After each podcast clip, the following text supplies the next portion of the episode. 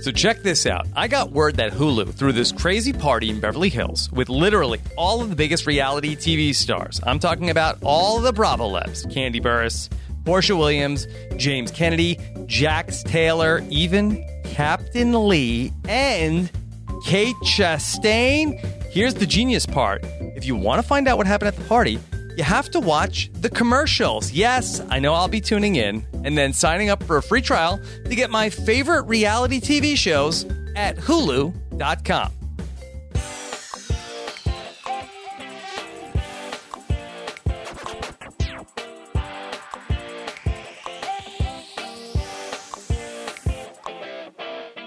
Better Call Saul Season 5, Episode 4, Namaste, is over, but we're just getting started here at Post Show Recaps. Hello, everyone.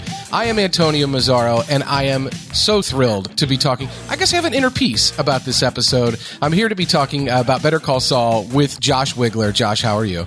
Oh my God, what an incredibly weird episode uh, of Better Call Saul. Namaste, uh, Jimmy and Mike and Hank and Gomie and Gus traveled back to the 1970s, and Oh, no. here they are in Dharmaville, Josh. trying to fit in. Josh. Jimmy's gonna just like ha- Jimmy's going Josh. by Lafleur now. What? Josh, What? this is this is not the Down the Hatch podcast. Uh, I think you're uh, I think you're lost. got confused. I think you're lost. So sorry. So sorry. So sorry. Oh, You're, right, right, right. You're making reference to the fact that there is a there's a lost episode called Namaste. We have a Better Call Saul episode now called Namaste. What is it about the concept uh, of this word and what it entails, Josh, that you think is gold to TV writers? I think I think the Zen state is always fascinating to explore creatively because um it's bullshit to some degree, right? You know, like it does it is the is the Zen state real?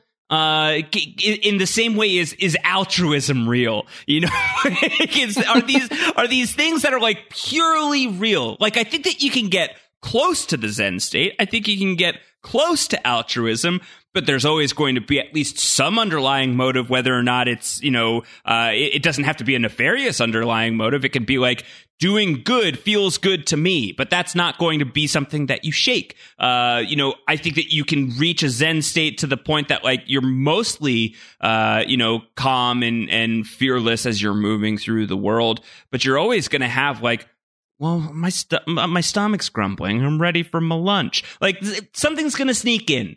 At least that's my experience. I guess I have not achieved true Zen. Um, but I think that it's fascinating to explore from a from a, a creative standpoint and from a television standpoint because like you have somebody like Jimmy right now who has achieved a certain level of zen in his mind. He has now activated uh, as Saul Goodman. He's uh, you know he's really uh, fully in on that right now, um, and he's unshakable in that attempt until he has lunch with Howard Hamlin, and until like the the ghost of his brother is brought back into the universe, and the the the irritation from the past is brought back into his world, and he has to act on it. Um, so I, I think that there's a piece of that that's at play, um, and I, I think that it's it's just an alluring idea of is is some level of like full peace and satisfaction actually possible? Do you need to get to that place, or is it an illusion that is a trap?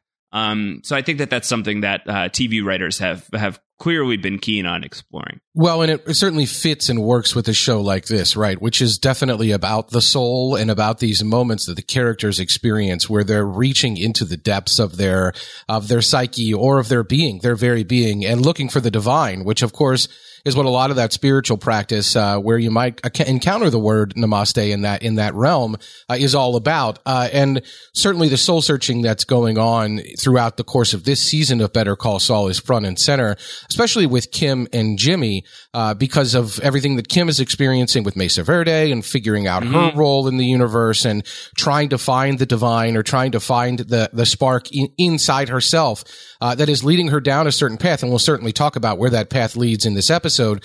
uh, Jimmy's character, that's been his story throughout the context of this whole series. Um, that is, I think, maybe one of the mission statements of making Better Call Saul, uh, is this guy finding, uh, the opposite of that within himself, uh, finding what is truly down there uh, is not good, or that being in conflict with itself, uh, is certainly the Jimmy McGill story. and we find Howard Hamlin at a different part of his spiritual journey, having passed some time and him having clearly confronted a lot of the issues that Jimmy has not, uh, or at least responded to them in a different way.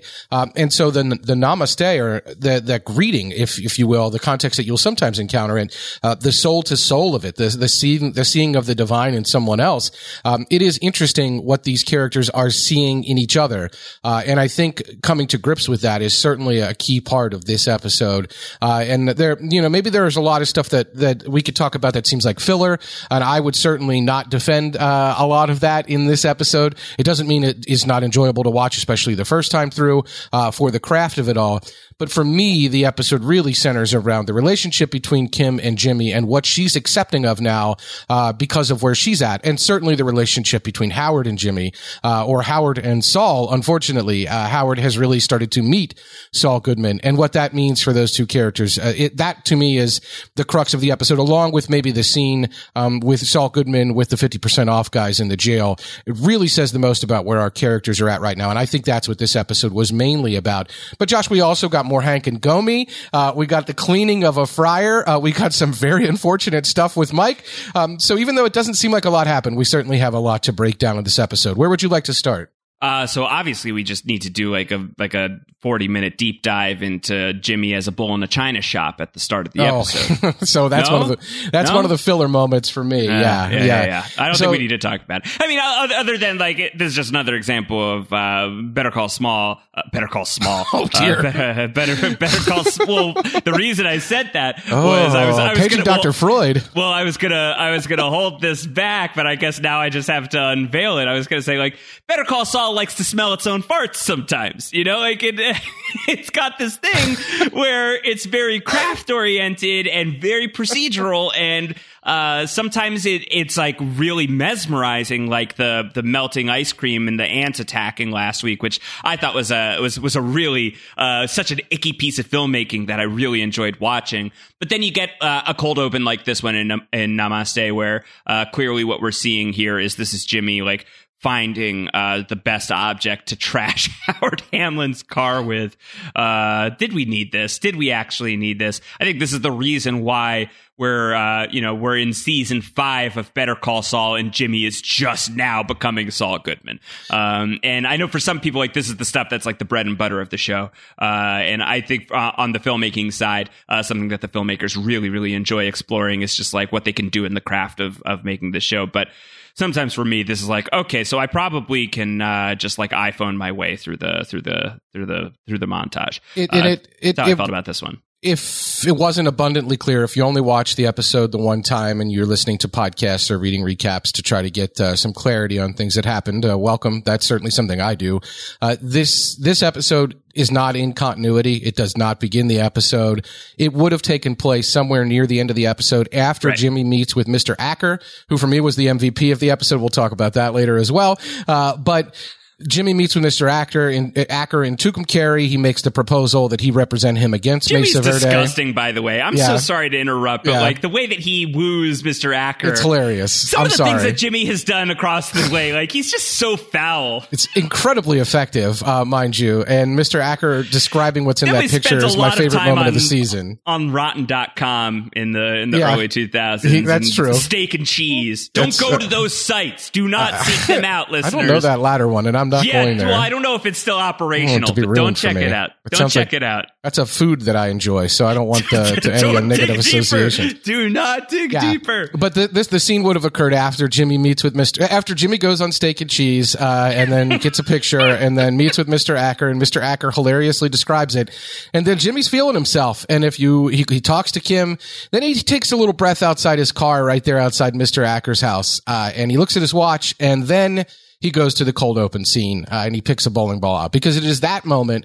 where he has decided that he is going to uh, vandalize something that is near and dear to Howard Hamlin, the Jaguar with the Namaste license plate.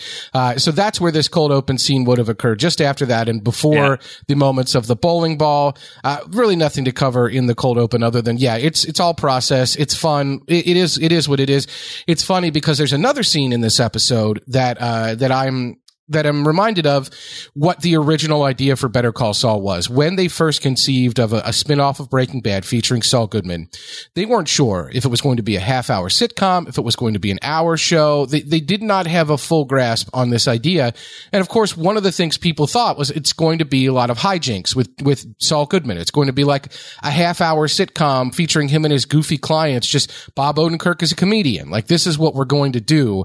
Uh, and so I think that stuff like this, just hijinks with Saul Goodman, it definitely feels like it's part of that. The later scene in the courtroom, uh, where Jimmy pulls the old switcheroo with the client. Is that, uh, to borrow uh, a phrase from uh, uh, Star Wars The Phantom Menace character, is that legal? I love democracy was was that was that like uh, these hijinks, the shenanigans that he pulls, where he has somebody, uh, his defendant is not his defendant, and his defendant is deeper into the back of the room, is that something you can do?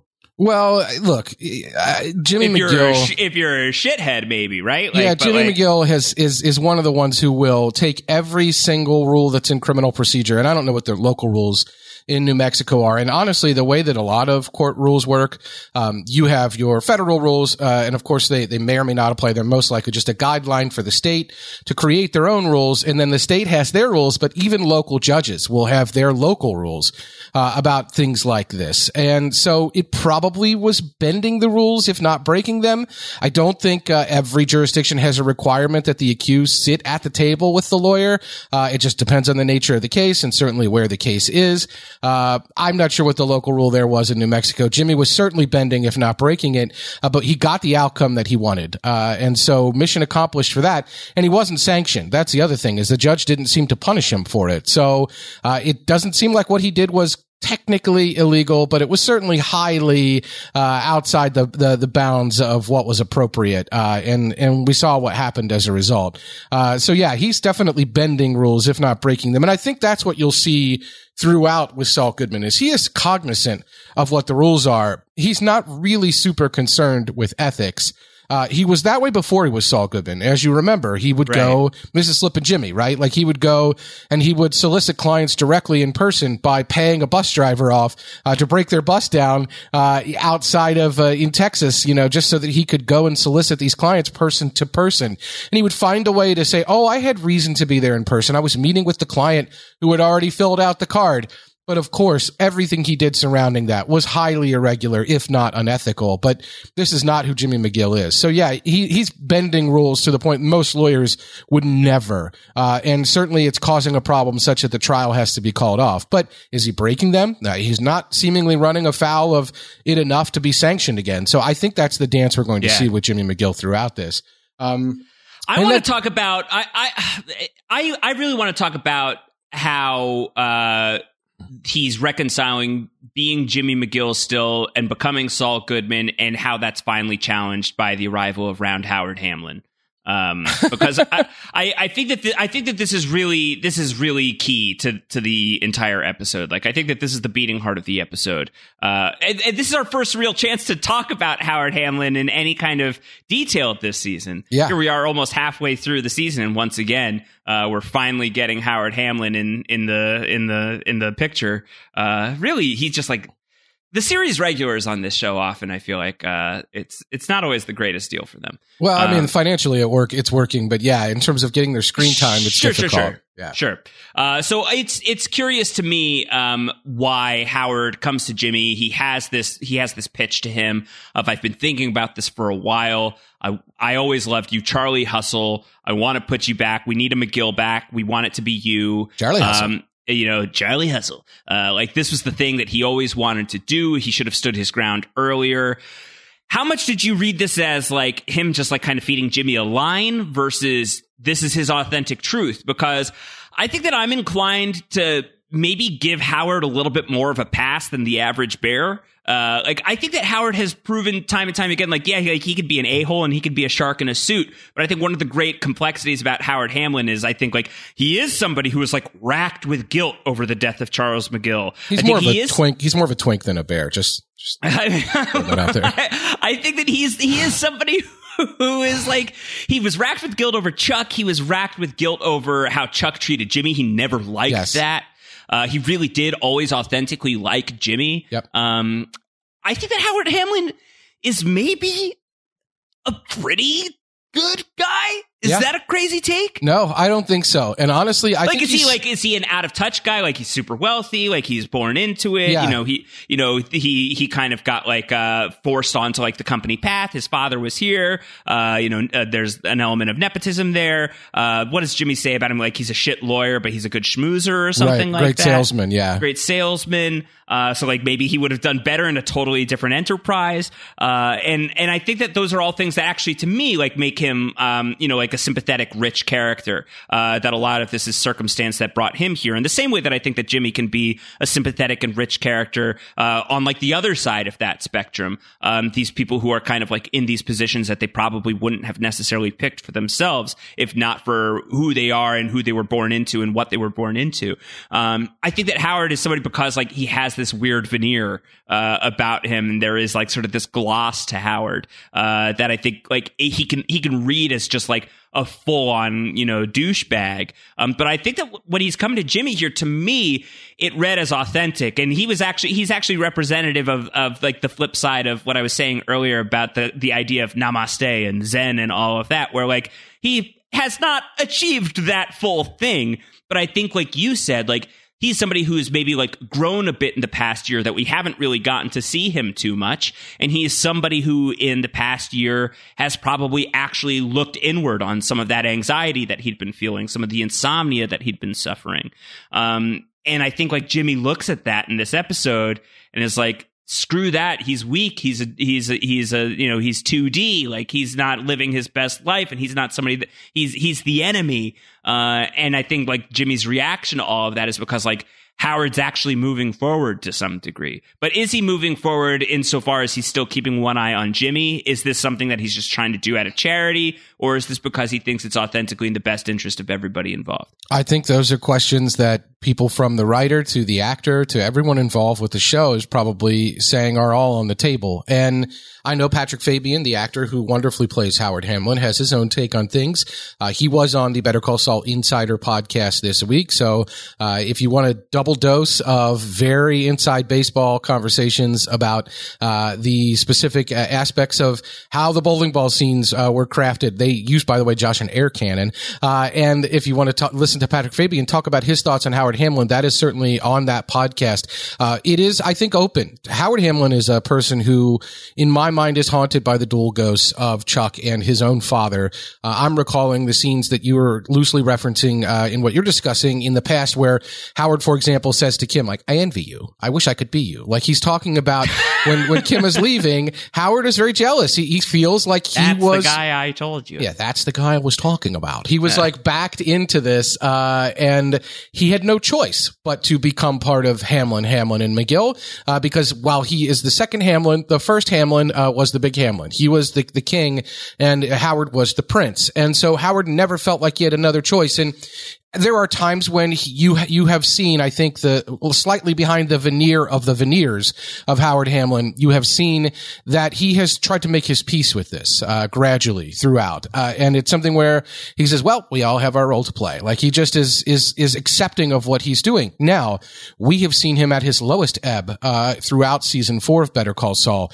In the aftermath of what happens with Chuck, Howard blames himself. Jimmy is more than happy to let Howard blame himself. He says, "Howard, that's your cross to bear," uh, and he does not provide him any recompense or any knowledge that no, Howard, it wasn't you who pushed Chuck into this. It was more likely me who did so. Um, he lets Howard take all that on. He encounters Howard in the courthouse bathroom. Howard hasn't slept in days. It makes Jimmy think that therapy is not a good option. But here we have, as you're observing at the beginning of this podcast, a more Zen version of Howard Hamlin, the Namaste license plate, Howard Hamlin. And the question, I guess, is, is, is twofold. One, Is this true for Howard? That's what you're saying. Uh, he seems so desperate. The first time I watched this episode, I thought, I don't know that Howard, the, the, this guy who's so calculating and so smart uh, and so business oriented and so uh, like actually in, in terms of wanting to be above board, buying Chuck out of the firm, like trying to do the right thing by Kim. He seems like he's just all focused on business. I don't know that he would be going for Jimmy McGill. He has to know how bad of an idea that would be. He's seen this guy. It didn't necessarily ring true to me the first time I watched the episode uh, that this would be an offer that Howard would make. But as I sat and thought about the Howard Hamlin character and the arc of him and where he has come from and what he has been through, uh, I think you're right. I think think there is a little bit of guilt there. I think there is a little bit of admiration for Jimmy there. I think he is carrying around a lot that maybe this, this offer isn't coming from the healthiest place. Uh, maybe it's coming from a place where he's trying to right wrongs, where he's trying to do right by Jimmy, but maybe also do right by Chuck or do right by himself and considering the situations he was placed in. So it, it is a fascinating conversation for sure. And it is capped by the, the, the vulnerability where he just can't not say Charlie Hustle. He just can't not do it. Charlie and that's when his that's when his voice catches. Like that's when he really is emoting in terms of like he really admired this about Jimmy and he really felt that way and he really does feel guilty um, about putting his foot on Jimmy's throat in service of Chuck the way he did for all those years. He has no way of knowing, of course, how late this ship is sailing, right? Like how far out past the docks that Jimmy McGill is. He doesn't know that Jimmy has just done business with Lalo and the DEA and felt so alive that in this episode with the 50% off guys, he says, I'm Saul Goodman. Like he is all in his full pomp in this episode. Howard doesn't know that that's who he's dealing with anymore. Jimmy McGill, as we know it, is basically gone. You can even watch this scene between Jimmy and Howard and see the physical moves uh, between Jimmy and Saul and watch that in Bob Odenkirk's performance.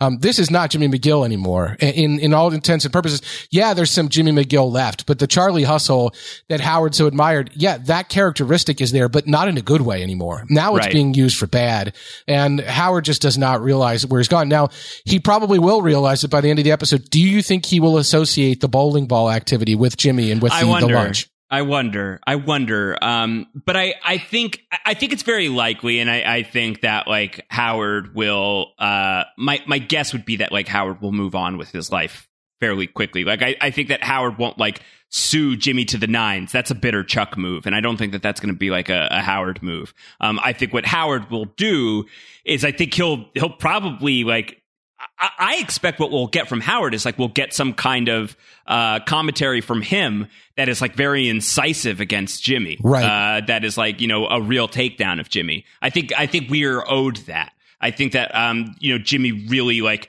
uh, took a grapefruit spoon to Howard's soul back in season four, and I think that the the favor needs to be returned. Um, and so, I and I so expand on that if you Yeah. can. Let, like talk about why you think it was that Jimmy decided that the proper response to this earnest job offer was to throw the bowling balls through the car. because I think he thinks that Howard, he the feelings that he has towards HHM are the feelings that he has towards Chuck, and the way that he feels about his old life, and now he's doing something new, and he's going to be successful in his own right. Howard just gets lumped in with that. Howard's just part of the enemy as far as that goes. Uh, Jimmy has already like laid bare his true feelings about Howard, uh, even though you know Howard had always been in Jimmy's corner. Howard was the original scapegoat, and Jimmy's never really allowed the nuance to see that maybe Howard wasn't the wasn't the enemy here. Um, why I think the favor needs to be returned in kind is because I think that Jimmy needs to get to a place to see Howard in a new light. Uh, to e- even if it's not something he's going to recognize immediately, because I think thinking back to is it is it in season four where we have the Breaking Bad flash forward as a cold open where Jimmy as Saul and Francesca are shredding all the documents and he Yeah. tells and he tells Francesca to call this person, call this lawyer. Um, there's a lot of speculation about who that lawyer is that Francesca is being instructed to call. And if you and I are thinking that um, that Kim Wexler is going to be in small town wherever and is going to be available to Gene in the future, then she's likely not available in this moment in the in the Breaking Bad timeline. Um, so I would expect that that's probably Howard. I would expect that Howard is the person that Jimmy is telling Francesca to call. So I think like even if there isn't like a real reconciliation between Jimmy and and Howard, I think that there has to come an acknowledgement on Jimmy's part that's probably too little too late that Howard's a good dude, uh, or at least like a decent dude, somebody who can protect you in this moment, and especially somebody who has some level of nostalgic fondness, uh, if not fondness, at least some level of nostalgic obligation to the McGill clan uh, that he would take Francesca in under her wing. Yeah, that's um, a really good call because there were in, the, in that in that same scene that you're referencing. There's this mysterious date uh, where Jimmy and Francesca are to be at an appointed place and time, and if Jimmy's not there, you know what to do. Like you're talking about who to call and those sorts of things. Uh, it is interesting that that is reminding me. You referencing that is reminding me, and it, it again plays into this whole like where are these characters on the spectrum that they're moving all over on the spectrum and that it is not a clean arc for any of them. Last season, uh, what before the scene you're talking about where he said you're a great you're a shit lawyer but you're a great salesman uh, jimmy sent the, a client he sent uh, the the alpine shepherd boy uh, when she passed away uh, that that lady uh, he sent her uh, relative who was needing some kind of will uh, and estate uh, executory uh, privileges, or there was some situation with that. He sent them to Hamlin, Hamlin and McGill. He referred the client over there, said they have a great estate department, and it was, I think, coming from that place that you're talking about, the fondness, the realization that okay, maybe I do owe these people something, or especially this guy who really did care for me, and maybe he shouldn't bear the brunt of this. And I think that if I have to refer a client anywhere, that's where I'm referring them. That is what we saw then. But when Jimmy is in the office to deal with that, uh, Jimmy is is very upset at Howard because the firm is having a problem. They've brought in consultants, they've downsized, they've had a bad go of it. And Jimmy, that's when Jimmy gives Howard the pep up speech that ends with him really kind of eviscerating his soul with a grapefruit spoon, like you said. Uh, the question I have then is what we have after that is referenced in this uh, episode. We have the scene with the scholarship committee where Jimmy is at HHM with Howard and they're going over all the scholarship uh, recipients. And Jimmy, of course, uh, is upset because uh, a lot of people in the room, although not we don't see Howard doing it. We see a lot of people in the room uh, judging the uh, one of the uh, applicants because she had uh, shoplifted, and Jimmy feels like that's a judgment on his character. I'm not sure why he takes that out on Howard and why we're at this with this point with Howard. I think a lot of what's happening is true self-loathing. Like Jimmy Howard seeing something good in Jimmy would yeah. mean that Jimmy has to acknowledge something good in exactly. Jimmy. Yeah, and the, he's, the, and he's past that at this right. point. Right. Yeah, he's well. Well, being even I'm not sure if he's past it or if it's just that like he acknowledges or knows that letting that in, that letting that in at all will make the house of cards crumble that he's yeah, building he up around himself. What he's doing right now. Yes, yeah. he's building up this house of cards that makes him feel good, and letting any kind of option in there that will actually make him confront what he's papering over uh, with all of his behavior as Saul Goodman. You know, he's putting the Rita Hayworth poster on the wall, and in reality, there's a big hole behind it. Totally. That, that, big hole is everything he hasn't dealt with via Chuck, everything he hasn't dealt with via his own feelings in terms of uh, just uh, squaring away, like his own feelings of responsibility or lack thereof, or just in the way that Howard has clearly done so. I think Jimmy has not, and he's papered over that with Saul Goodman uh, in these loud suits uh, and the behavior that he's that he's in, engaging in, uh, and it's making him feel good. It's the classic self-medicating that's making him feel good, uh, but it is not addressing the underlying problem. And on some level, I think he's cognizant of the fact that acknowledging that I have worth outside of this means acknowledging this huge uh, elephant in the room that I haven't dealt with uh, with everything with my brother. So the, the fact that this guy it's the same thing that he had at Davis and Main, right? But it's at a different time in his life. At Davis and Main, he says in, in references in this dinner, like, ask Clifford Main what kind of person I am to work for or to work with. And I, I think at that time, it's like, no, I cannot be in a place where they see value in me because I don't see value in myself. Uh, and I, I only exist best when I'm fighting against that. Uh, when I have a chip on my shoulder and I'm saying, how dare you undervalue me? That's when I do my best work. Uh, and we see what he does with the 50% off guys in that very way in this episode, uh, where he's saying, how dare you undervalue me, compare me to, he says a public pretender, which is the same exact work that he used to do throughout the course of these first several seasons. He is openly and, and horribly so, by the way. Those are very good people that work in that system throughout the country. Um, he is openly being hostile to the, to the very thing that he used to be with these guys, turning his nose up them and saying, I am Saul Goodman. Uh, and I think that's by means of not having to address all of his under uh, addressed issues. And so that comes out in the form of a bowling ball uh, directly attacking uh, the car with the license plate that triggers him, uh, and certainly the person who owns it that triggers him as well. Uh, and like I said, that I think is the central part. You said the, the the beating heart of this episode. I agree, but I think the same things or the same let, let let's what what's in the soul of Jimmy McGill is going on between Kim and Jimmy. But I think what's happening there, and I think I'm sure you'll agree with me, is that Kim is sort of embracing the darkness in a way that is probably not good for her. She's heading down the Saul Goodman path, and that can't be good for her. Well, so here's here's where I where I'm forecasting this. So so obviously Kim goes to Kevin and Paige and is trying to get Mesa Verde to build on a different lot uh, so they can turn Tucumcari into like a full Mesa Verde town, right? uh, and like give Mr. Acker maybe some time to to actually uh, be like convinced to leave. Like she thinks that maybe she could still do some social engineering on that front. Um, and uh, Kevin is not having it. You know, this is our land. It's legally our land. If he wants a fight, it's a fight he'll have. We'll take the sheriff to him on Friday. All of that stuff. Uh, and she she tried. You know, like she tried to convince them, and because it didn't work, she can't let go of the fact that like what she she she's letting the little guy go. Like she can't do it. She just she can't she can't have herself do it. So in her mind, leaning on Jimmy uh, to to come in and represent Mr. Acker uh, and cause a fight that way is going to be worth maybe saving this guy. Um, but what's going to happen as a result of that is it's it's almost a little bit of a miracle that Kim hasn't been dumped by Mesa Verde yet um, and yeah, it's got to be coming, right?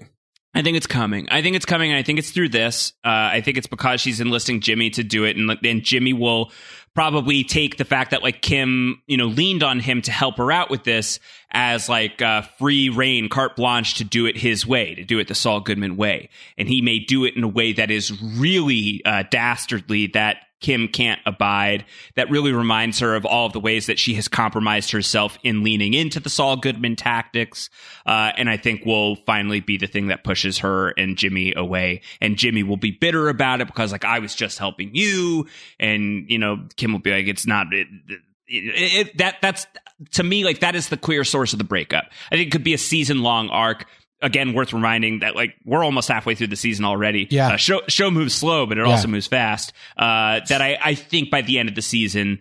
This blows up. Mesa Verde is no longer in Kim's possession because uh, Jimmy showed uh, Mr. Acker uh, something happening between a man and a horse that I shall not repeat. Uh, and it's a man, and it's going to take fucking a horse, and it's going to it's going to take those tactics to Mesa Verde, and Mesa Verde will pull out, and then it's not going to work well at uh, Schweikert and Coakley for Kim moving forward from there. Uh, so yeah, I think that her days here are really rightfully numbered. I think that you can see the bullet points on that path pretty plainly. And I think it'll be the thing that Kim needs to sober up, right? I think that that's the thing is like, I think we're seeing with Howard. Howard is a guy who, if he's not like, you know, you know, sobriety is a path, and like, you know, it's it's always like a, a fragile thing. But like, he's he's sobered up, you know, like in his soul has sobered up to a certain degree. Kim is not there. There are moments where she is is doing things for all the right reasons, but then she like goes back to the Jimmy stuff. And I am, you know, careful not to like cast too many aspersions on her because I think that she's like she's got like a little bit of a problem. Uh, but I I think that one of the things I feel like the show is gonna is going to make clear one of my feelings about the thematics of the show anyway is um you gotta sober up you got to sober up on this stuff. Like you can't just let yourself like be deep in the vortex of all this bad effing shit. Like you can't you can't just take the easy way out. You have to grow up. You have to be an adult. You have to do things, you know, a, a, a more right way. Like there is no 100% right way but you can't like spill baby milk on you know a blueprint as part of a con to Gladys. You know, you, can't, you, you, can't, do that stuff. Uh, and I think that um, a lot of people were very concerned about Kim Wexler's fate because she's not in Breaking Bad, and I am maybe setting myself up for extraordinary failure and heartbreak, but I am I am really concerned about Kim from the perspective of like she and Jimmy aren't going to last. Like she and Jimmy are definitely going to break up. Um, but this isn't a show that kills Kim Wexler. I don't think. Uh, I think that this is a show that allows Kim Wexler to know that like She's crossed a line. She's going to suffer consequences for it, but she will be able to rebuild her house of cards in a right way. And I think for her, that will mean going back to a small town and doing good locally there. Yeah. Um, and, and I think that the, the, the, the stage is really set for all of that based and, on and then Gene and episode. then Gene coming back, uh, perhaps Gene saying, "Look, I know we didn't work out, uh, or maybe they will, but uh, I need your help. Like, here's where I'm at with this, uh, and, and I either need she you. helps him or Yeah. she turns him in Right. you know and i think Right. both of those could potentially be satisfying Right. actually like i think like there oh, i mean like oh god like the the skyler white mob will come out in full force Oh, uh, yeah. you Let's know, not against- talk about that mob. I know, like they'll come out against Kim Wexler, and when that happens, uh, I'm going to war. Uh, that is not something that I will stand for. Uh, you do not besmirch Kim Wexler, uh, but like Kim would be well within her rights to be like, you got like I believe in justice, and justice is you gotta go to jail, buddy. See, uh, or and- there's or there's enough history that she helps him out. I think like both of those are earnable endings. I think we're, and I, I, it, for me, we are in a situation where we are right to analyze Kim and her role in the story vis-a-vis Jimmy. Uh, I certainly like to think of her as an individual absent uh, the Jimmy McGill influence, but there's such intertwined people at this point um, that it is difficult to separate one from the other. Uh, and to give her agency certainly does a great job of that. Uh, and I would like to see that one way or the other. What I will say is it's not. I know that the we're talking about like how, and I agree with you that we're probably in the midst of a season long arc that ends with the two of them uh, breaking apart as a result of what happens with Kim and Mesa Verde uh, and pushing them away and maybe losing them and Schweikert and Coakley pushing her away. The thing is, I don't think the show should, and I don't feel that it is. Uh, presented or should be presented as a bad outcome for Kim that she loses a bank client.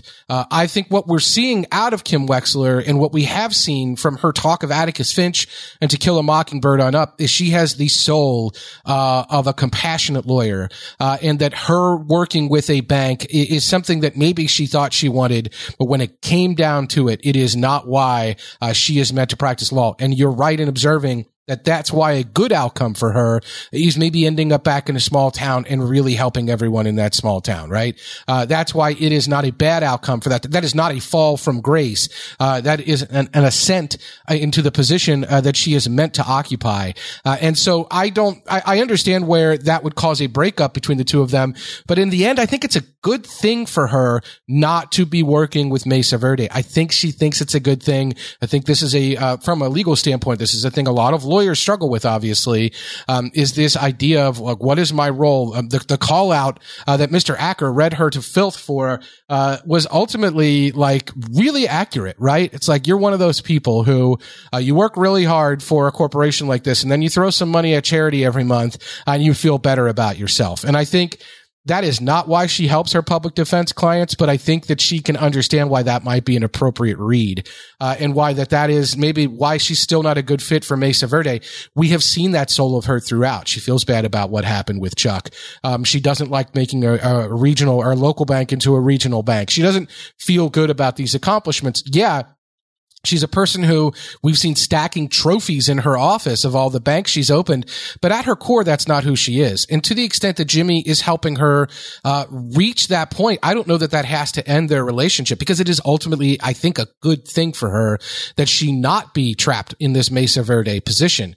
Uh, it could end worse for her. She could end up in trouble with the bar. That's the sort Right. of thing that I'm worried about. Sure. You, you, I think, are really right to pull out the Gladys and the milk situation because I still think that that's an unresolved thing. I think that that's one of those things where if you're, a, let's say you're a Paige from Mesa Verde, um, you're certainly capable of putting all of these pieces together. Wait, Goodman, isn't that McGill? And wasn't McGill the guy that you were helping to do the thing uh, against the other McGill? And isn't there a connection between the two of you? Oh, and by the way, I've never really, I've never really like figured out how were you able to get that branch in Lubbock changed? Like there are, there are all these 11th hour things. Like I'm starting to wonder what Yeah, your, I mean, where your magic comes from. there's a there's a moment that you can imagine coming up that will be like I mean, like Paige is going to have her moment where she's sitting on the porcelain throne Exactly, reading the book right. dedicated to to WW. Yes, exactly. You know? SG, who could that be? Yeah, you know, like I, but like you can imagine, you know, uh, a less dramatic uh, Hank coming to Jesus moment of realizing that Walt is Heisenberg, uh, of realizing that uh, Kim to some degree is Saul Goodman, right? Like to, realizing to some degree what Kim has been able to do in order to to move the needle on on certain things, not just for Mesa Verde, but also for Jimmy. Um, the fact that Jimmy is being uh, brought in to to the Mister Acker thing, the fact that uh, Kim has if Kim hadn't had, I mean, even if she had, uh, Kim having that um, that meeting with them in this episode about like what's billed elsewhere in Tucumcari, uh, clearly because of Mr. Acker, uh, is just like another thing that's going to ping on their radar. So I don't think that there's any way that this ends well in terms of the continued relationship between Kim and Mesa Verde. Uh, I don't. I think that she's run out of chances where Paige is like, uh, you have. It's like it's Jimmy or it's us.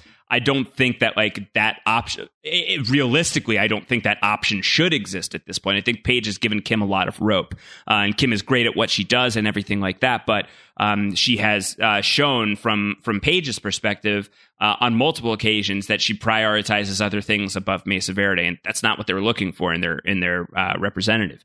Um, so I I think especially if she loops someone like Jimmy into this situation, it's not going to be good yeah, bad. It, it is it, but the thing is, like I said, I still am left with feeling like it is ultimately a good thing for Kim to have this situation separated, to not end up being the Mesa Verde attorney, to not be on that side. I don't know that, I, I think she realizes this. I think she knows this. I think when Rich Schweikert gave her her little come to Jesus talk about who's paying the bills and keeping lights on a couple episodes ago, uh, she is not stupid. She understands that this is where the bread is being buttered. I just don't think she likes the arrangement anymore. Uh, and she is taking affirmative action clearly in this episode. If it wasn't clear enough, She's the reason Jimmy goes to Tucumcari. She's the reason Jimmy knew to solicit Mr. Acker directly. Uh, and it is a plan that she's going to, to make to work against Mesa Verde. She's probably going to be representing Mesa Verde against Jimmy, uh, which is going to be interesting. I just don't see how Paige ultimately doesn't blow all this up or Rich Schweikert, who clearly knows who Jimmy McGill is as well. Uh, yeah. I just don't know. I mean, we've seen that throughout. Rich Schweikert saying, Hey, how's Jimmy? Uh, oh, I wanted to see Jimmy. Like we, we've seen him talking about Jimmy McGill. He had interactions with the man. He has had some bad interactions with the man. He knows who he is. Uh, this is if if we get to uh, actually a, a, a situation where Kim is oppositional as Mesa Verde's counsel with Jimmy uh, as Saul Goodman, uh, there's no way that that doesn't ultimately pull the plug for Kim uh, via the back channels of Rich Schweikert and Paige. Uh, I just don't know that Kim will be upset about that. I think the more likely scenario is she maybe gets in trouble with the bar herself, uh, and that pushes uh, the Jimmy McGill away. She seems to be embracing the Saul Goodman of it all. She knows how to use Saul Goodman. She knows he's the man for the job. Um, she knows he's the guy for this. Uh, and that's the difficult thing is maybe if she just only sees that in him anymore, uh, I don't know. We, we begin the episode, of course, between the two of them. Uh, they are, they clearly have, uh, had a romp. They are not in flagrante delicto, as they say, not Pierre Delecto, uh, but they are nude in bed. Uh, we do not see a lot of that between the two of them. This is not a show that leans into that angle. So even seeing the aftermath of it, is certainly, um, saying something without show, showing something without without saying it, right? Like, right. and it, it lets us know where they are in their relationship and keeping in mind where that physical interaction came from, what they were doing in the immediate moments preceding that with the beer bottles. Uh, they're not in a healthy place right now. Uh, and I don't know where that ends. Uh, but you have to also keep in mind. Seems like a fun night. It seemed like a fun night. Uh, it seemed like a fun night. Kim, even though Jimmy says like that's why you pay the rent, uh, Kim still feels the need to sweep up the glass. I know, uh, but it does seem yeah. like a very fun night for sure. Uh, but you know they they have been at at odds. Like thinking of the refrigerator uh, thief uh, and the beginning of this season and Jimmy's uh, ploy and how upset and dirty that made Kim feel. And yet here she is. She, by the way, knows who she's dealing with. We see her watch the the the Matlock moment or the courtroom drama moment, uh, the Better Call Saul 1.0 beta version moment, uh, where Jimmy switches the clients. She is uh, takes that all in. We see it almost from the back of her head. We watch the court disappear, and she sits and waits it out. She knows exactly who she is getting when she brings Saul Goodman into this mix uh, totally. to work with Mr. Acker. So I I know that she can probably lash out against him later and be angry at herself for all of this. She is a willing participant. And again, I don't think it's that bad of a deal for her to not work for Mesa Verde anymore, especially for her I own agree. health and happiness. So it has to be, for me, it has to be something more than it just goes bad. It has to go real I bad think- I think- professionally. Yeah, but I, I think that this I think that certainly the audience loves Kim Wexler and I think that the show loves Kim Wexler. And I and I I don't think that this show is going to give her a dark ending. Do you know what I mean? Like I I think I that- agree. I, I think that this show is going to is going to give Kim Wexler uh, a just ending, and it's not going to be an easy path. Um, but I think that Kim Wexler is the kind of person who throws beer bottles and breaks them on cars, but then cleans up the glass. Uh, and I I think that whatever bottles are about to break, she's going to clean up the glass. Uh, and she will she will find something something to do that will be productive and good and powerful. Um, again, call me an optimist. I'm not that concerned for Kim in the long haul. I'm not Um, either. No, I, I am, I am not either. And I'm certainly not concerned if, uh, Two weeks from now, we'll get on. We'll be like, ah, Yeah. they shot Kim. Lalo! Oh, Lalo, no! Oh no! Uh, but Uh, it, you're you're right. Like there, it, it, in this whole this whole enterprise is uh, is the way you treat other people says a lot about the way you're feeling about yourself at the time, uh, and the the bargains that you strike uh, as a result of that. Uh, it, they really are being exposed. That is certainly what we see. Uh, can we talk about poor Lyle, uh, Josh, uh, and everything that's happening with poor Lyle in this episode? Poor Lyle. yeah. Oh my god. Is You s- Lyle still working at Pollo Hermanos in uh, Breaking Bad? It's a good question. I don't know the answer to that, uh, Um, and I don't. I don't know that we ever Let me see. see. I, I think that there's Yeah. a way to find out. Uh, we should 'cause- because this is a guy. He he clearly has risen to the level of Mr. Manager. He is assistant Yeah. manager.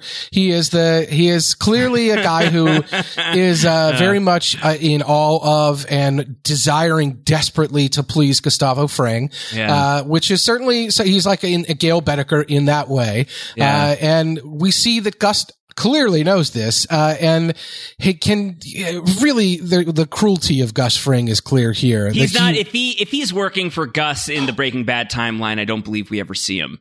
Uh, so I think it may be like eventually Lyle's just either going to get fired or he's just going to have it up to here with uh, Lalo's going to get him, Josh. Oh God, yeah. I mean, some, Lyle. ju- Uh, justice, Lyle. justice for Lyle. Justice for Lyle. for what a great name. Don't meet enough Lyle. Lyles anymore. I think we meet just enough. Sorry to any Lyles in the audience. uh, Oh, yeah, no, shout I think out we to the meet just enough. Just enough. Oh. Uh, yeah, this is uh, this is just Gus One of my favorite video game characters' name was Lyle. He had green hair. He was a badass. What, what is this? What is Fantasy, this? Phantasy Star Three. Fantasy Uh, Star Three. the oh, I only, I only I only played uh, the first two. Oft I'm just kidding. maligned Phantasy Star sequel, Phantasy Star 3 is uh, of the four uh, story driven non uh, MMORPG Phantasy Stars they made. People are pretty thumbs down on 3, but I like it. Is I like fantasy three. spelled with an F or a PH? It's a PH in the case of thought so. Phantasy Star. Yeah. I mean, it kind of represents the Phantasy Star series to an extent. It's a little bit like Final Fantasy knockoff. So Lyle, um, he is a Phantasy Star character. He is an assistant manager. He is somebody who is desperate to please Gus Fring. Gus Fring knows this, lets him suffer. Uh, and he lets him suffer. Why? Because Gus himself is suffering with the stress of figuring out if this dead drop plan is going to go off. He's sitting there waiting by a burner phone. Uh, and so if Gus is suffering, someone else should suffer too, right? Like I shouldn't have to suffer alone. L- let Lyle prostrate himself at my feet in the form of cleaning this fryer to the point his hair is going to fall out. Uh, and let me do all of that, uh, because I'm, I'm a little peeved that I have to give up $700,000 to the DEA. Yeah. It sucks because, like, Lyle is the most loyal. Loyal uh, Lyle. Loyal Lyle, you know. Lyle's very loyal to, to Gus Fring and he wants to do a good job. And Gus is just like making him like work until his nails fall off, you know, until his like hands are bleeding. Um, not be sanitary in any day and age, but certainly I'm glad this all takes place in the past. Uh, not, couldn't, not, couldn't, not couldn't. Gus have been a little nicer than saying it was acceptable? Yes. Why did he have course. to continue what he was doing? Because it's what you said. He's pissed off right now. Yeah. And uh, I I do think that we have seen when when Gus has a had when Gus gets angry. uh, certainly when he gets at his angriest, he roars with fury and then explodes. like he literally explodes with fury. Uh, but like usually, like his version of anger is quieter uh, and is more resentful. And he is very passive aggressive in his rage. This is yeah. This is a guy who quietly knelt while uh, he was taking out all of his rivals with poison. Yes, yeah. He like very, very casually, like robotically knelt down, removed his tie, Folded a towel. it up. Yeah, Yeah. exactly. Like to make sure everything was going to be neat and clean. Uh, so he is maybe to some degree like a germaphobe, right? Like he he may- he may be to some degree just a true neat freak. Good good timing. Uh, so exactly. So like he may Wash your hands, everybody. I absolutely. So he may, in like in a- in a very real way, be like uh, the fryer isn't acceptable to his standards, but usually he's just going to let it go, or usually he doesn't like look closely enough. But I mean, this is a guy who I think both like to maintain some level of cover, but also probably because he enjoys like the the mundane nature of the work is he likes to clean up Pollos Hermanos. You know, we we see him like dealing with the trash. We see him sweeping up the floors. Uh, I think it's both to maintain cover, but also because there's something like mechanical and methodical about it. And this is a very mechanical and methodical guy. Um, and I think that like um, seeing the fryer at a level that if he were the one who was cleaning it is not good enough for him. Um, and and maybe to some degree, it's almost like get out of here, Lyle. I want to clean it myself so that I have something to like distract myself with as I'm giving away all of this money to maintain a ruse. Uh, there there could be an element of that, and like it's a testament to Lyle that like he uh, Gus Fring instills such loyalty that even somebody who works at the chicken restaurant uh, is going to put in that level of work. Um, but it was brutal. It was brutal to see uh, to see Lyle do that. It was, and, and it, it was intercut, of course, with the scenes uh, of while Gus was uh, undergoing his personal rage and quiet uh, anger. Uh, it was intercut with the disappointment ultimately that Hank experienced. Uh, we had Hank and Gomie again in this episode. Josh talking about the majestic culverts of Spain. Yes. Uh, they're nice and relaxed throughout, but it is ultimately the Hank. A good character note for Hank is the kind of guy that can seize three hundred thousand dollars and arrest three people and still be very disappointed, but then still uh, pep up the troops uh, with a rousing speech afterward. I think a very good uh, character moment for a character that I don't know how much more time we're going to spend in this season with of Better Call Saul. I know earlier this season on the podcast you talked about uh, where Hank could or could not fit. Do you think that this is the last we'll see of Hank and Gomie, or do you think we'll see him a couple more times, or uh, how do you think they fit in in this whole grand scheme going forward after the disappointment that Hank suffered in this episode? Yeah, I don't know.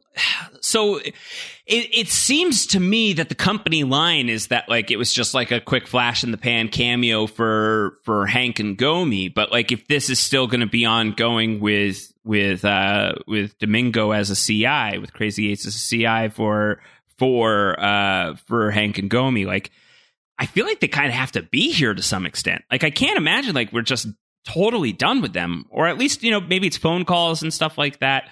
Um, I guess it's possible, but I I feel like the doesn't it feel like the story isn't done for them? And I know the story continues in Breaking Bad, so you know maybe they can just like kind of like dip around it. But uh, I felt I, I feel like if this is it for Hank and Gomie, I'm almost I'm glad we got him. Like I'm glad that we had two weeks of Hank and Gomie on our screen, but like just doesn't quite feel like enough. The the question I have really is uh, it's twofold. One, what will the fallout be in terms of uh, Juan Bolsa and Don Hector and all of the other involved parties, Don Eladio, uh, with Gus, with the seven hundred thousand dollars going missing and Lalo. This was Lalo's plan. Like, what will the fallout be via via Gus and all of that? And is that something that the DEA will be involved in? Will there be violence uh, that evolves uh, as a result of whatever happens uh, in this in this way? Uh, I don't know if that's something that we'll see, but I feel like that shoe still has to drop, and that shoe dropping and whatever activity changes as a result of this seven hundred thousand dollars uh, and whatever Gus's revenge is, right? Because that's the thing. We know what Gus's ultimate revenge is in terms of uh, Don Eladio and Juan Bolsa. But we don't know what Gus's revenge for this act will be and how Gus's response to this will be in terms of taking Lalo out of the mix. Whatever that is, uh, could easily uh, involve Hank, especially with Domingo, Right. Uh, getting you know his ear to the ground. What do you know? What have you seen? What have you heard? Uh, so I'm not sure we've seen the last of Hank and Gomie vis-a-vis that, uh, but I feel like that's the next step in this. Is we have to see more of Gus now and what happens with Gus. Uh, as I said earlier in the season, I still feel like the reference to what happened in Santiago uh, and whatever Gus's background is that makes him an outsider between he and the cartel. I think that's something uh, that we could get into. I just think we're going to we're going to encounter Hank and Gomie vis-a-vis Gus and the ground that we still in this prequels of Breaking Bad can cover with Gus. We have not seen it all. Uh, we will see it all. My my thinking is, and the more we see of Gus, the more likely we're going to invoke the DEA, even though. He's a guy the DEA never really had their eyes on.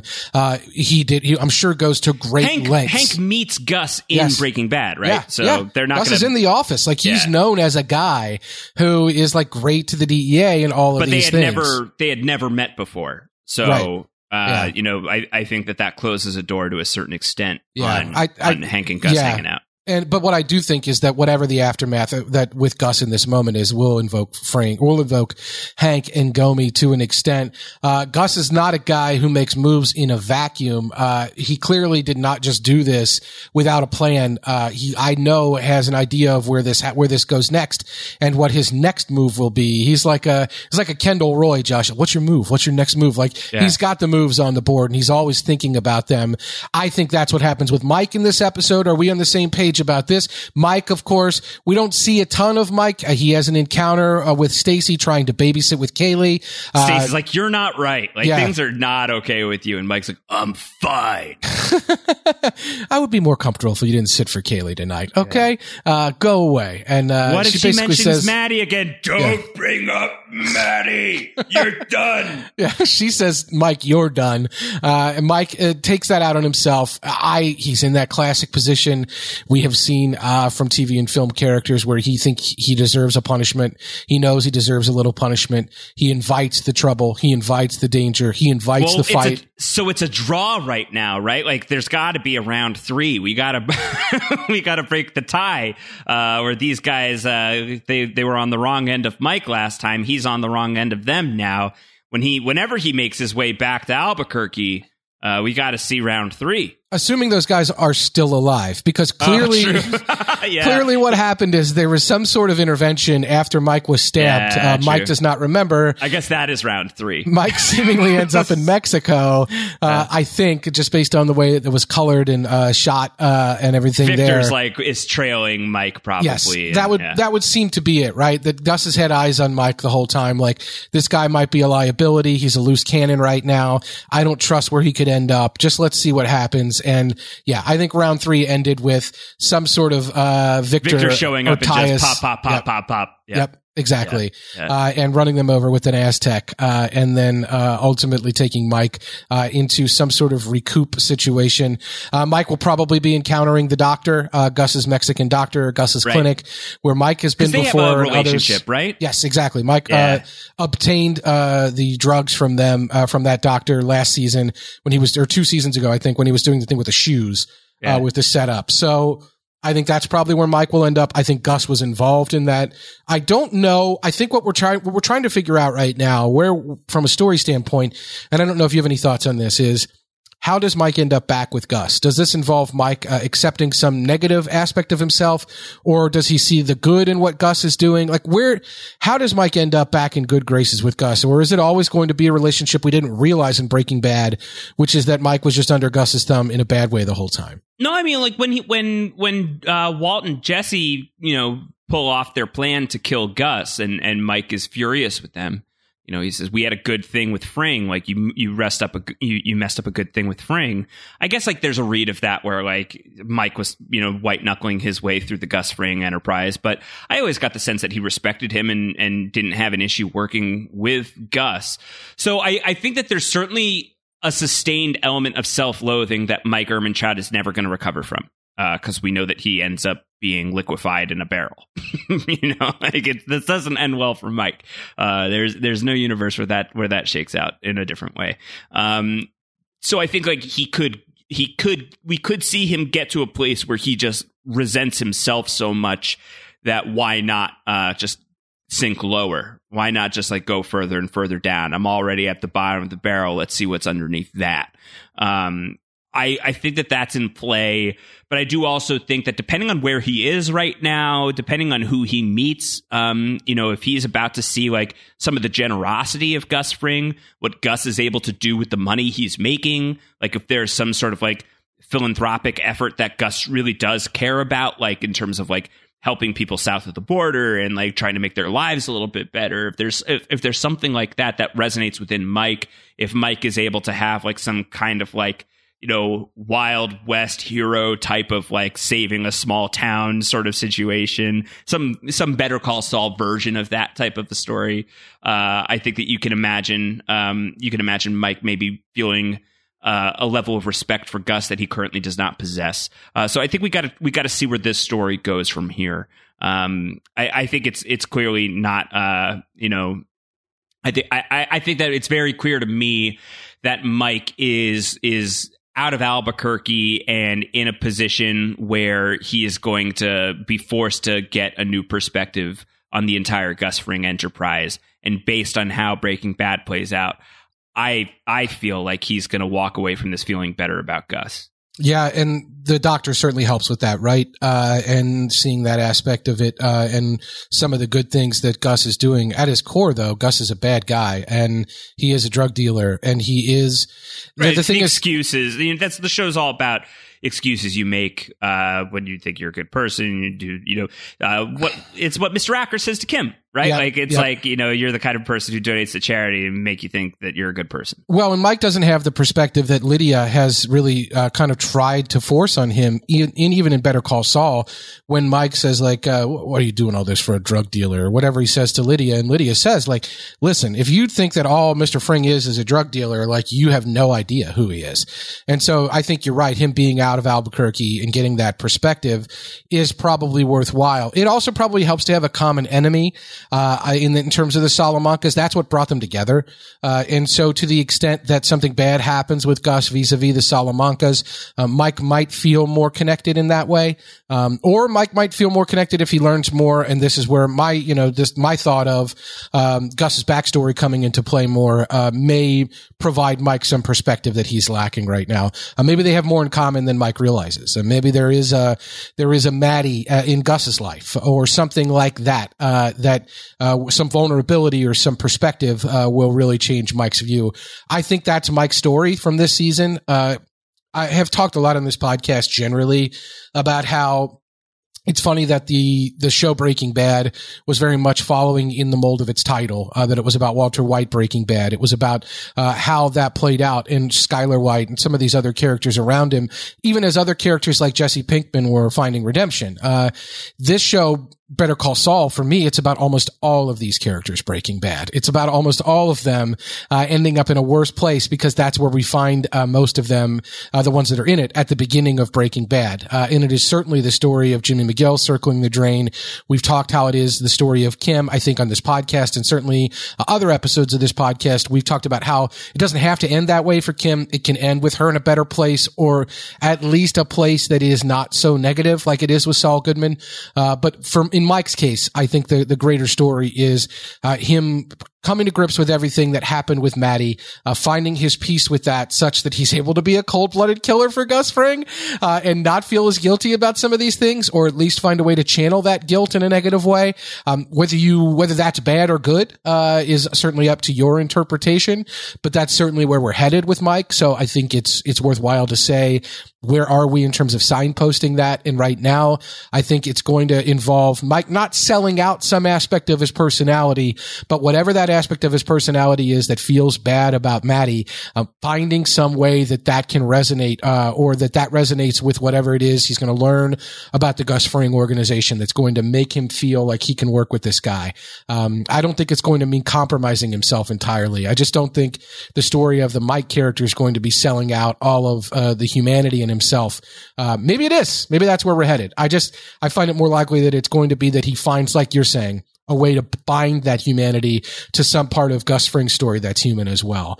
Uh, but so, I, I, think to you know you talk about uh, how Breaking Bad is about you know people breaking bad, uh, and and so like is Better Call Saul like how, how do you apply the title to? It's about uh, people to, better calling Saul. But but I actually, you know, I, I do think it's it's certainly not as elegant and clean as Breaking Bad because Saul is is hanging on uh, you know the the the the hinge of, of a specific character.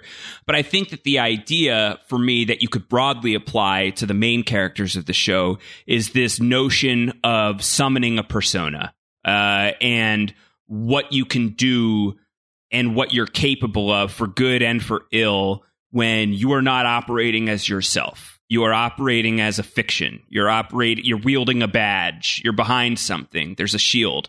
It's got a name. It's not always Saul Goodman for everybody. Uh, you know, like there's, you know, for, for Mike, can he operate differently if he is able to like maintain like, I'm Gus's guy? And that's not who he should be, but he summons that up within himself. For Kim, there are these moments where she summons this side of herself, this persona, where she's willing to to work in a different way. Um, that's calling that's calling quote unquote Saul. Uh, for Jimmy, it's obviously a lot more clear. Uh, for Chuck, is he is he summoning this persona in the you know the electromagnetic uh, you know phobia that he's concocted for himself? Uh, is he concocting this this uh, persona that he is he's the older, better, wiser brother. Um, and so I think that that permeates Better Call Saul. And I, I think that in, insofar as like Breaking Bad is about um, how different people do unforgivable things and can they either if you can't quite come back from it can you stop? you know, like can you can you stop? Is is is more the question for me. Can you stop and can you stand against it? No. And I think and I think it's a similar question for Better Call Saul. Uh, is uh, can you be authentic? Can you be uh, can you can you ditch the persona? Can you ditch the bullshit? Uh, and I think that different characters are going to have different answers to that question. Sadly, I think for Mike, it'll come too little too late. Um, and I think that the jury is still out where it pertains to folks like Kim and, and Jimmy, uh, where we, we know, you know, you, you would think just based on the ending of Breaking Bad that we've got our answer as it pertains to Jimmy. And, you know, the Gene storyline is very bleak right now. But is there a way that Jimmy can cast even the Gene persona away? Uh, is he going to be able to tear that stuff up and become Jimmy McGill again and all that that entails, which will not be pleasant? Um, I think that these are the questions that the show asks. Definitely, uh, and I think that's a very eloquent way to to look at it. And I think they would be the people that make the show would be proud uh, to talk about the show on this level because that is what happens, and that's the position that they're in because of uh, making a prequel, right? Because they're they're in, and certainly dealing with some characters we haven't even talked about Nacho uh, in, in, on this episode because he wasn't in it, uh, but he's in this same boat, right? And so there are a lot of these characters that are facing uh, these questions, and it's just a matter of how it all gets resolved. Uh, and I think when I do you know from a production standpoint when they were making um, these episodes in the middle I of don't. season five? Did they know? No. Did they know that they were ending with season six? I'm not sure. Yeah. I'm not sure. I don't. I don't think so, but I don't know for sure. Because that's obviously those are very different things. I'm I sure think, that they suspect. I'm yeah. sure. I'm sure. You know, I think they they're certainly not building season five thinking this is the final season. But I think that they gotta imagine that you know with with ratings and the budget and contrasting that that they've got one more season, if that. Yeah, so I think that they probably uh, are into the point where they know they're they're close to the end game now, uh, and they've seen all the possibilities. They know which one will work, uh, and they know who has to die and who has to live for that to be the case. So uh, I I I I think my thinking is with the Gene scene, they had they have at least that plan in mind uh, when they're saying I'm going to take care of it myself. I think that they know that this may be a black and white uh, Kim and uh, Jimmy caper, and that's what we're going to get, or it may be Jimmy trying something that's going to end up in a certain other way that doesn't involve Kim. I think they have the plan, is what I'm saying with that. With regard to the rest of this stuff, I'm not sure, uh, but it, it is uh, it is this, an episodes like this in the middle of the season can feel a little wheel spinny, like we talked about uh, the, the the the bowling ball of it all uh, the cold open, the smelling of the farts. Uh, but they're, from a character standpoint, I think they are moving these pieces around, knowing where they're going and how much time they have to get there. I just wanted to hit a couple of more, a couple more things a little uh, deeply as we wrap up here. Um, the scene with Jimmy and the 50% off crew that we reference. Um, he's got a lot of Saul Goodman bluster in that scene. Uh, it works. It works. He pulls the trick that he just watched Hank pull with the getting up to leave the room and knock on the door. Uh, I did not like this Saul Goodman. This guy's an asshole. Uh, and this is, I think, the most Saul Goodman we have seen from Jimmy McGill in the course of this series. Would you agree with that? Yeah. yes. and it's not good, right? Like it doesn't yeah. play well on this show because we know Jimmy McGill and because we know everything he can be. This is the Saul Goodman from Breaking Bad and he's an asshole and I hate him. Yeah. I don't like seeing him. It's so funny. The, yeah. the magic trick of the show has been, uh, like you started off being like, Oh man, here we go. Let's find out. Oh, he's too Jimmy McGill. This is so weird. What a strange transition. And now as he's transitioning to Saul Goodman, we're like, I miss Jimmy McGill. this guy sucks. Well, and it's funny. And the next thing I want to talk about a little bit more is at the lunch. Uh, it's funny because at the lunch, when Howard asks him who is Saul Goodman, uh, he gives Jimmy gives that big speech about you he's know the David. last. He's a David. Yeah, he's the David. right, exactly. He's the last line of defense for the little guy. He's a righter of wrongs and a friend to the I'm friendless. That is not the guy that we saw in that previous scene. No. So uh, he that is not who Saul Goodman is. That may be who Jimmy uh, wants to package as Saul Goodman. Howard is right to assume like why couldn't Jimmy McGill do all that? Like he's right to observe that. Uh, but I think the juxtaposition of those two scenes is is fascinating to me because that is not who Saul Goodman is. That might be who Jimmy thinks he wants to represent as Saul Goodman, but when the doors are closed and no one else is around, who Saul Goodman is is who we saw in that previous scene, and he's a real dick.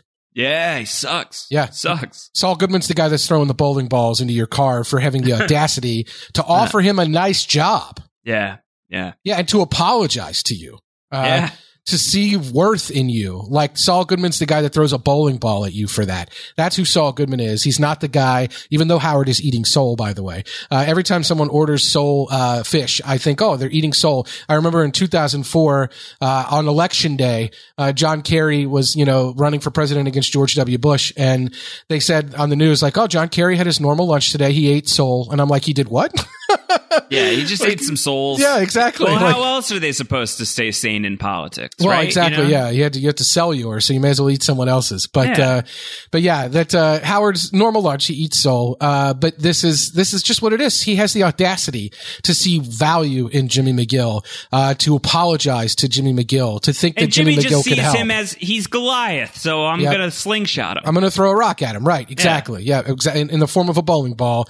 That's what I'm going to do. I, maybe I am Charlie Hustle. And that's the thing. Howard, like I'm a, I'm a Cincinnati Reds fan through and through. Uh, I grew up, Pete Rose is my favorite baseball player.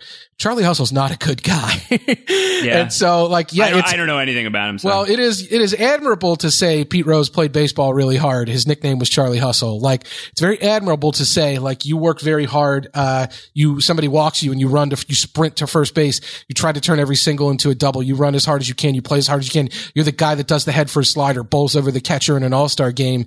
But you're also the guy who bet on baseball. You're also the guy who has all sorts of other criminal allegations. You're the guy who didn't pay his taxes and went to jail. You're the guy who will write anything, including I killed JFK or I was the Zodiac killer on a baseball for a hundred bucks. Like you're not a good guy. Uh, and I think that's the problem is that Howard is seeing Charlie Hustle. He's not seeing, uh, who Saul Goodman is, which is Pete Rose. And Yeah. that's the, that's the real problem with, with Howard Hamlin here. Charlie Hustle, maybe not the most a- aspirational thing, including the haircut. Uh, Okay. so at the end of oh, the I day, look up Charlie Hustle haircut. just look up Pete Rose haircut. Yeah. It's not, uh, let's- not the best, but, right. uh, Pete Rose haircut. Take a look at that. Oh, oh, the Oh, other yeah, thing, no uh, the the thing I want to finally end with um, is it. Sometimes he looks like Frankenstein. Sometimes he looks like the sixth Beatle. Yeah, he's got like a Dutch boy kind of thing Yeah. going on there. Oh, not, there's a little not- Dutch boy. Not the Paige haircut uh, from Yeah. Paige from uh, Mesa Verde, but like a Page boy. Uh, yeah, not great. And it's just so chunky, and he's got a chunky kind of hair. It's thick. It doesn't work. Bad look. Uh, send lot. it back. Yeah, got a lot of problems in the kitchen sink area. Yeah, some Uh, of these pictures do kind of look Jimmy McGillish, though. uh, be careful what you're doing there. Uh, but at the end of the day, uh, it is, it, it the, the Charlie hustle has reputational risk. Uh, and that's the final thing I want to go with here is Kim is really hammering this as her selling point to uh, Paige and Kevin Wachtel at Mesa Verde. By the way, uh, if you want to, in the background, a little Easter egg, uh, the Mesa Verde billboard that is visible in Tucumcari has a phone number on it. You call it, you can hear a little personal message from Kevin Wachtel. Uh, so if that's what you're dying for, uh, go ahead and screenshot that, call that number, and you can hear the dulcet tones of one Kevin Wachtel. Uh, it's fun talk to you about uh, Mesa Verde. But uh, I the reputational risk scenario uh, that is that is her pitch, and I think she thinks that to a to a corporation that will be the good pitch. But I think it's fascinating uh, that she thinks about that. She is cognizant of reputational risk in the same episode where she is literally and figuratively lying down with Saul Goodman. Uh, you want to talk about a reputational risk like that? I think again speaks to where this Kim story is heading. Reputational risk. If she's really concerned about that, she should not be associated associating with Jimmy McGill point blank and a period, right? Yeah. Bad. It's bad. bad. Not yeah, good. It's bad. It's bad. And it, the, the way that the Mesa Verde scenario is set up to look like, uh, it's set up to, they've torn every house down in this neighborhood already. Like the whole, uh, the whole scenario is, is weird. Like if they wanted to build a company town there, I don't think the solution would have been to buy every house that was already in the neighborhood and tear it down. Like they are in the midst of what looks like, as I said last week, some kind of eminent domain battle, even though it's not because there is a landlord involved and, uh, there is a deal already in place and they're just trying essentially now to evict the guy. Uh, it, it is, it, they, I don't know why they did all of that tearing down of things and it, they wanted the visual on the show clearly, but Mesa Verde is not in, the, I, this was a Hail Mary by Kim. I don't think we are meant to think that this should have worked. It is a Hail Mary. It didn't work. That's where we're at. And so she goes to a different Hail Mary and the Mary she hails is not a Mary. It's a Saul she better call Saul. It didn't work. It's not going to go well. I don't think. Yeah, so TBD on that. So. TBD. We'll be back. We certainly will be back to talk about the fifth episode, uh, especially as things continue to go sideways. Now, the glacial pace of the show sometimes may mean that we don't go fully sideways on this until episode eight or nine of the season, but we seem to be careening in that direction. Uh, Kim, no stranger to car wrecks. I think we could be headed for a figurative one uh, by the end of this season for sure. Anything season else? five, season five, episode five, Dedicado on Max. I don't Dedicado know that. On Max. Dedicated to Max, I think. Yeah, if that's okay. my Spanish. So, all right, yeah, you I don't know. You've been you've been hip I, to the thing. I've been trying to teach myself the Spanish, so yeah. it's fun. I like the scenes in this show uh, that are in Spanish. Uh, sometimes characters who should be speaking in Spanish don't, and that always makes me laugh. But mm. uh, but yeah, I uh, I'm enjoying that. Dedicated to Max. I don't remember if there's a Max in the the Breaking Bad uh, timeline or not. I'm just going to quickly. I don't know if this will be a spoiler, uh, but. Uh, Oh, okay. So this this is a big tip off. Uh, do you want me to say who it was? Yeah, uh, sure, of course. Yeah, Max was uh, the other Pollo Hermano.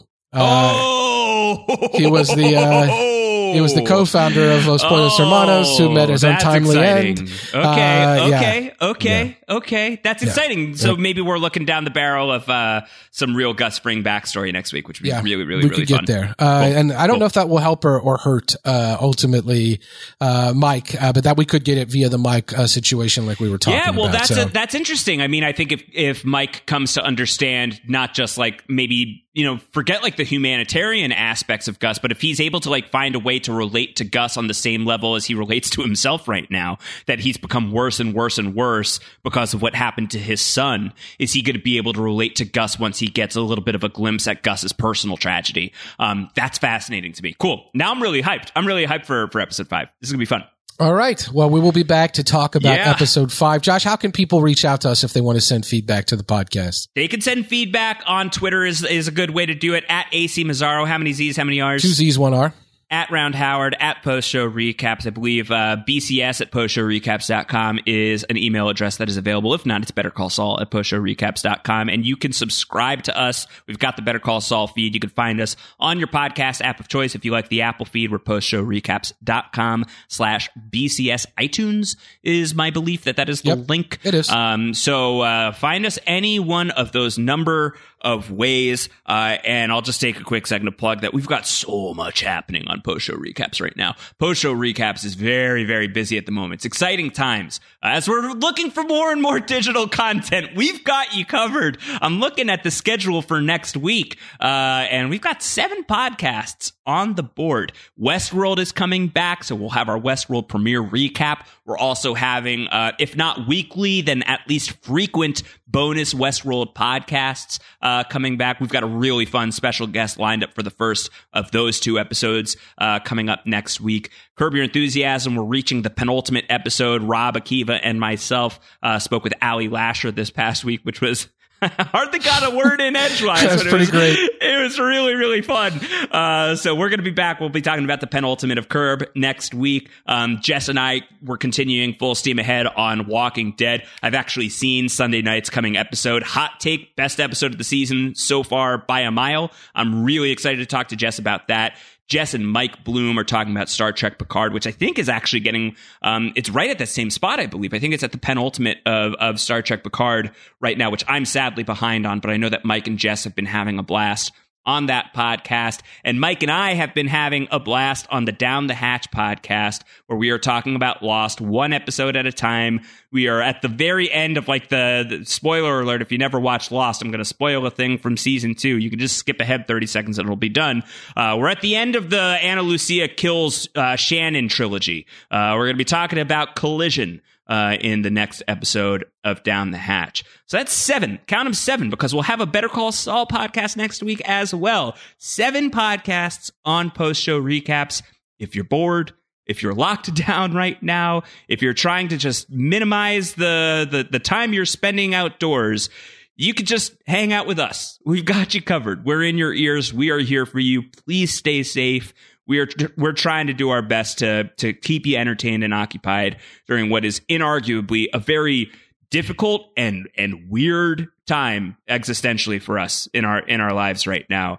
Um, and if there's anything that we are doing on the podcast side that's helping you push through the pain, um, it is truly our pleasure uh, to to to bring that to you. It's obviously not an altruistic pursuit because it's truly our pleasure.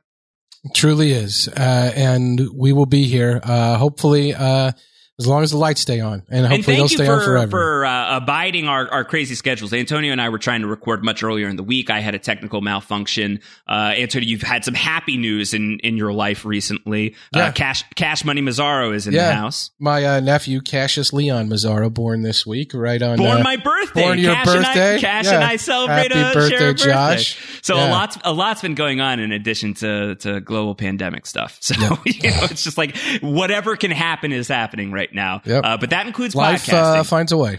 You know, for, forgive some lateness in the schedule, but we're we're hooking you up with the podcast. So Yep, we're we'll hope that we're hoping that you're staying subscribed to post show recaps because we got you covered. All right. Uh, anything else you want to hit, Josh? That's the stuff. All right. Thank you guys. Thank everybody for, thank you to everyone for listening, uh, and for tuning in and, and thinking about Better Call Saul in your time of need. Uh, we will certainly be back, uh, to talk about episode five, uh, dedicated to Max, uh, next week. So I look forward to that. Thanks everybody. Take care. Wash your hands.